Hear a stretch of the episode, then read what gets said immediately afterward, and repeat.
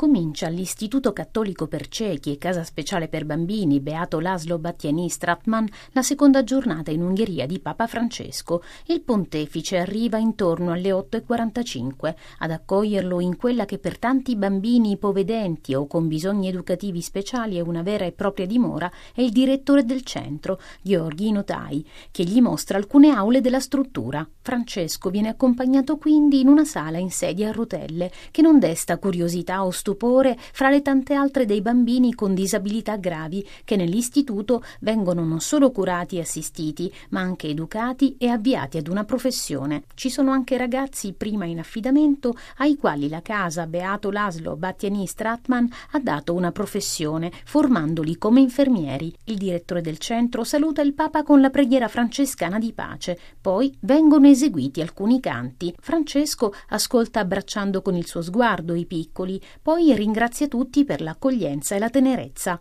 Grazie signor direttore perché lei ha voluto cominciare quest'atto con la preghiera di San Francesco, che è un programma di vita perché sempre il Santo chiede la grazia che dove non c'è qualcosa io possa fare qualcosa. Quando manca qualcosa io posso fare qualcosa. In un cammino dalla realtà come è, portare avanti, far camminare la realtà il Papa aggiunge che questo è Vangelo puro, che Gesù è venuto a prendere la realtà com'era e portarla avanti, che sarebbe stato più facile prendere le idee, le ideologie e portarle avanti senza tenere conto della realtà, ma che il cammino evangelico, quello di Gesù, è questo, portare avanti la realtà così com'è. Al pontefice la casa Beato Laszlo Battiani Stratman offre alcuni doni, tra questi una borsa a tracolla blu e bianca per richiamare la bandiera dell'Argentina, la patria di Francesco, e gialla e bianca come i colori del Vaticano, e poi una coroncina del rosario, ancora gialla e bianca, con una croce tau in frassino bianco che è stata intagliata dal direttore dell'istituto. Vengono consegnate anche una lettera in scrittura braille,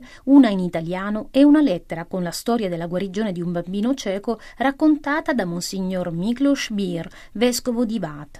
Francesco ricambia donando una scultura realizzata a Lecce della Madonna che scioglie i nodi, alla quale è particolarmente devoto. Nel lasciare l'istituto, il Papa si ferma a salutare un centinaio di bambini e giovani di una parrocchia vicina dedicata a San Laslo, che lo attendevano con preghiere e canti lungo la strada. Insieme a loro alcuni abitanti della zona radunatisi per incontrare il pontefice.